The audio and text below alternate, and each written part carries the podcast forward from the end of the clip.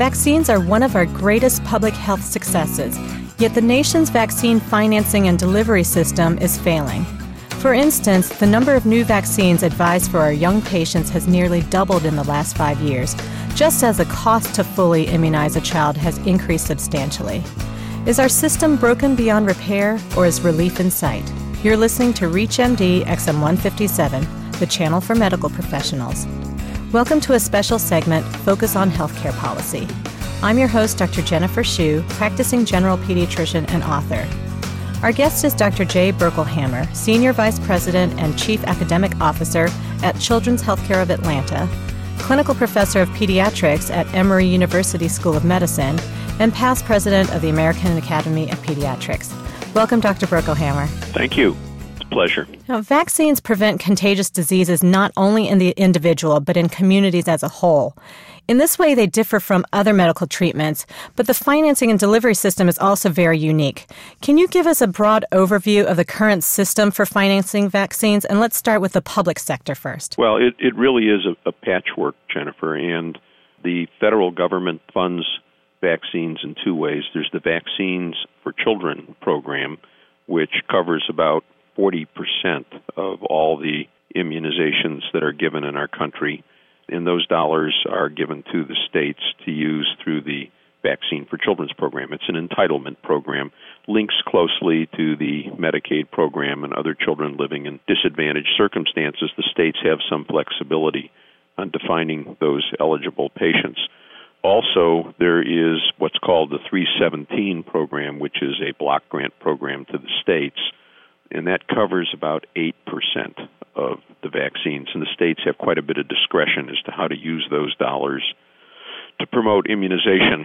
But then the remaining dollars come from the private sector and generally through third party reimbursements from insurance. Many insurance plans now cover all the routine children's vaccines. However, there are still some payments out of pocket, and not all vaccines are covered in all states by all plans. So I would expect somewhere in the 5 10% range of the dollars are actually coming out of patients' pockets in real time payments. Now, you mentioned that the federal government does provide funding for the vaccines. Are, are, the states expected to also provide some financing? And if so, what's the percentage or proportion? The states kick in roughly maybe between 5 and 10 percent. It varies some from state to state. Some states are able to mobilize more funds than others. So if you if you really tried to make it into a, a complete 100 percent pie chart, I would say it's about 45% private, maybe 8% 317 funds, 40% vaccine for children, 7% from the states, and then a few percentage points from the patients out of pockets. Now let's talk a little bit more about the underinsured patients.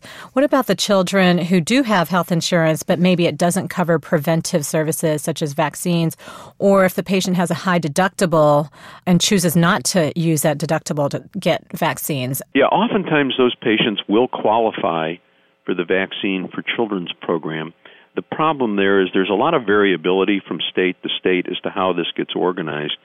And if the physician does not have the vaccine in their office through the Vaccine for Children's program. It has to be designated that way. The families may have to go to a public health department clinic in order to get the vaccines without out of pocket cost. Otherwise, they would have to pay the physician. You know, about 80% of all the administration of vaccines in the country is done in doctors' offices, and only about 20% are done in public clinics but it is a problem that can be much worse in some states than others. There are a few states that have really put the vaccine for children's program into kind of a 100% mode where all the vaccines are given to the doctors in their office. There are only a few states that do that but there are other states where patients are put at extreme disadvantage and convenience to make sure their children get their vaccines. And when you say that 80% of kids get their vaccines in the medical home, does that mean also that 80% of children have a medical home? No, I, I said 80% of the administrations. And okay. there are unimmunized children, you know, and immunization mm-hmm. rates vary widely across the country. In some states, it's in the high 70s, early 80% of children who are immunized. In other states, it's approaching 90%. overall we're doing much better with the percentage of children who are immunized, but there's still a significant number of children who are unimmunized. And today, with all the concerns the parents have about the safety of the vaccines, we're seeing increasing numbers of parents who choose to delay or to not immunize their children. Now, let's talk a little bit about those parents' concerns. Many parents, as you mentioned, are either uh, refusing vaccines completely or they're delaying some or splitting the vaccines. Does that have any effect on the vaccine financing process and what physicians can expect in their own offices? Well, physicians get both compensation for the purchase of the vaccine and for the administration of the vaccine. The administration fees are very low, and in some states they may be as low as $5, $8, but it may take 15 minutes of a physician's time to sit and explain the value of the immunization. And what we're finding is that the amount of time and effort it takes to work with the families has increased dramatically, and particularly in the last year or two. Physicians more and more around the country are finding that it is a very difficult thing to be able to make economic sense out of. Very few physicians are able to administer vaccines in their office and be able to manage the finances of this to something that makes sense.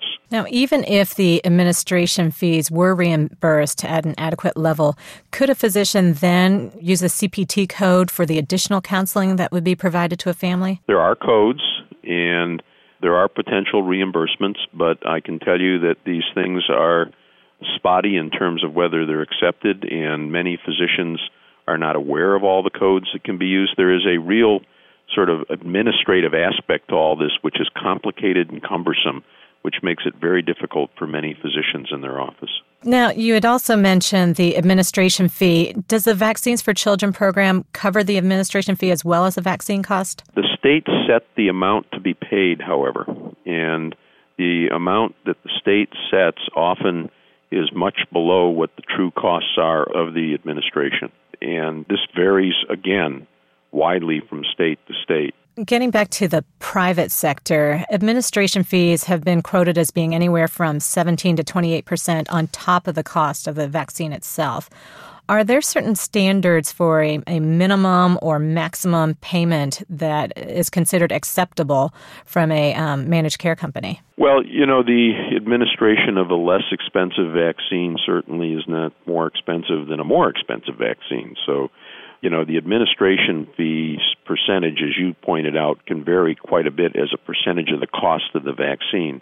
But a rough rule of thumb is that overall the immunizations, about 20% of the actual expense in administering vaccines is related to the actual process in the office of working with the families and providing the vaccine and administering the vaccine.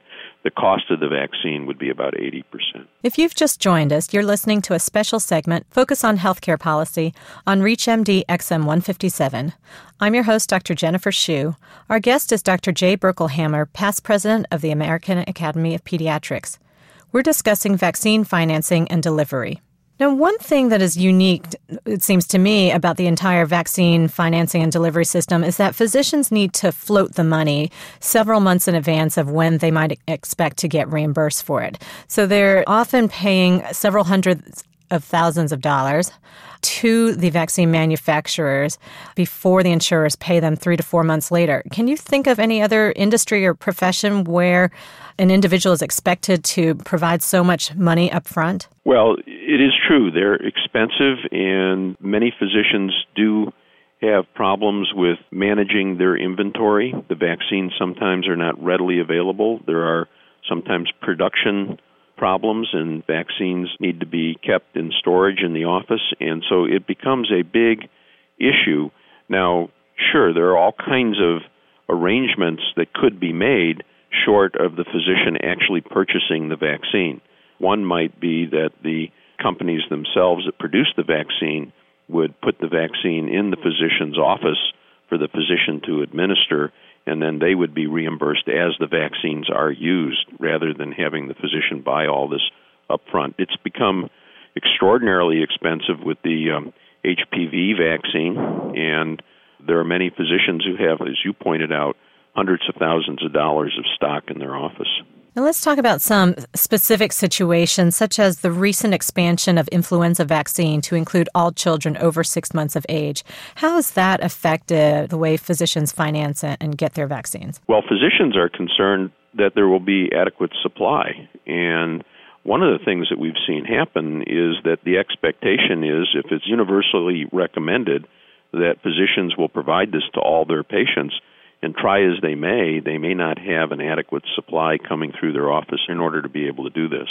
Also, it does again create the inventory issue of how you maintain a biological that is perishable in your office safely and be able to have adequate numbers for your patients. Now, with the onset or with the availability of newer combination vaccines such as Pentacel or Kinrix, how has that affected vaccine financing for physicians? Well, you know, the combination vaccines are wonderful advances that allow children to have fewer injections. And certainly, although the, the vaccines themselves become more expensive each individually as a dose, but in terms of the efficiency of the program, it vastly improves the efficiency of the program. Unfortunately, what we're seeing is that many parents are concerned about the safety of the vaccine, and many people are concerned about the combination of several different immunizations together and whether the additive effect is more likely to cause some sort of reaction in their child. Of course, there's no evidence for any of this stuff, but it has certainly increased the amount of time and concern that the physician has to spend working with the family. But is there also then the loss of administration fees since you might be only giving one injection instead of three? Yes, but I don't think that's a big problem, Jennifer, because I think that the physicians are not trying to make money on immunizations. And if they're spending less time and they're giving fewer shots to get the same result, I think most physicians would say to you that's a good thing. You know, and and I would say that the physicians that I know are looking at how can they do a better job more effectively. Immunizations have never been looked at as a profit center in a doctor's office. They are really a service to the patients to try and assure that the kids are given the vaccines that we know are going to help them in terms of not catching these preventable diseases. Along with pediatricians, family physicians, internists, and OBGYNs are also giving vaccines. Is the AAP working with any of these other organizations to, to try to improve the system as a whole? Absolutely. And we have worked with our physician colleagues, with industry, with government to develop a national vaccine advisory committee, which will help try to promote good policies on supply and reimbursement and rationalizing the system. And we understand that this is something where all parties concerned need to collaborate and cooperate in order for us to do a more effective job. I've been seeing recent reports that assess the cost benefit ratios and the cost effectiveness of certain vaccines. Do you find that that kind of data has influenced whether physicians choose to give certain vaccines or whether insurers will reimburse for them? Well, I mean, we know that for every dollar we spend on immunization, there's as much as $30 savings in terms of the health consequences of the diseases that are being prevented. And this is a best buy that even with the very dramatic increase in cost of vaccines, and by the way, if you add up the cost of all the childhood vaccines that a child should get, even at the government purchase price, which is a lower price than the private purchase price, it's over a thousand dollars for each child, and it's approaching $2,000 in the private sector. So, vaccines, which at one time, just a few years ago, were a relatively small expense, have become an increasingly larger expense. However, the as you pointed out at the beginning of our discussion, the numbers of diseases that we prevent and we routinely now immunize for 16 different diseases are tremendous, and the health consequences of this for the health system are really terrific. And the payback, uh, as I mentioned, is about a 30 fold payback to the expense involved. I'd like to thank our guest, Dr. Berkelhamer. We've been discussing vaccine financing and delivery. I'm Dr. Jennifer Shu. You've been listening to a special segment, Focus on Healthcare Policy, on ReachMD XM 157, the channel for medical professionals. Be sure to visit our website at reachmd.com, featuring on demand podcasts of our entire library. For comments and questions, please call us toll free at 888 MD XM157. And thank you for listening.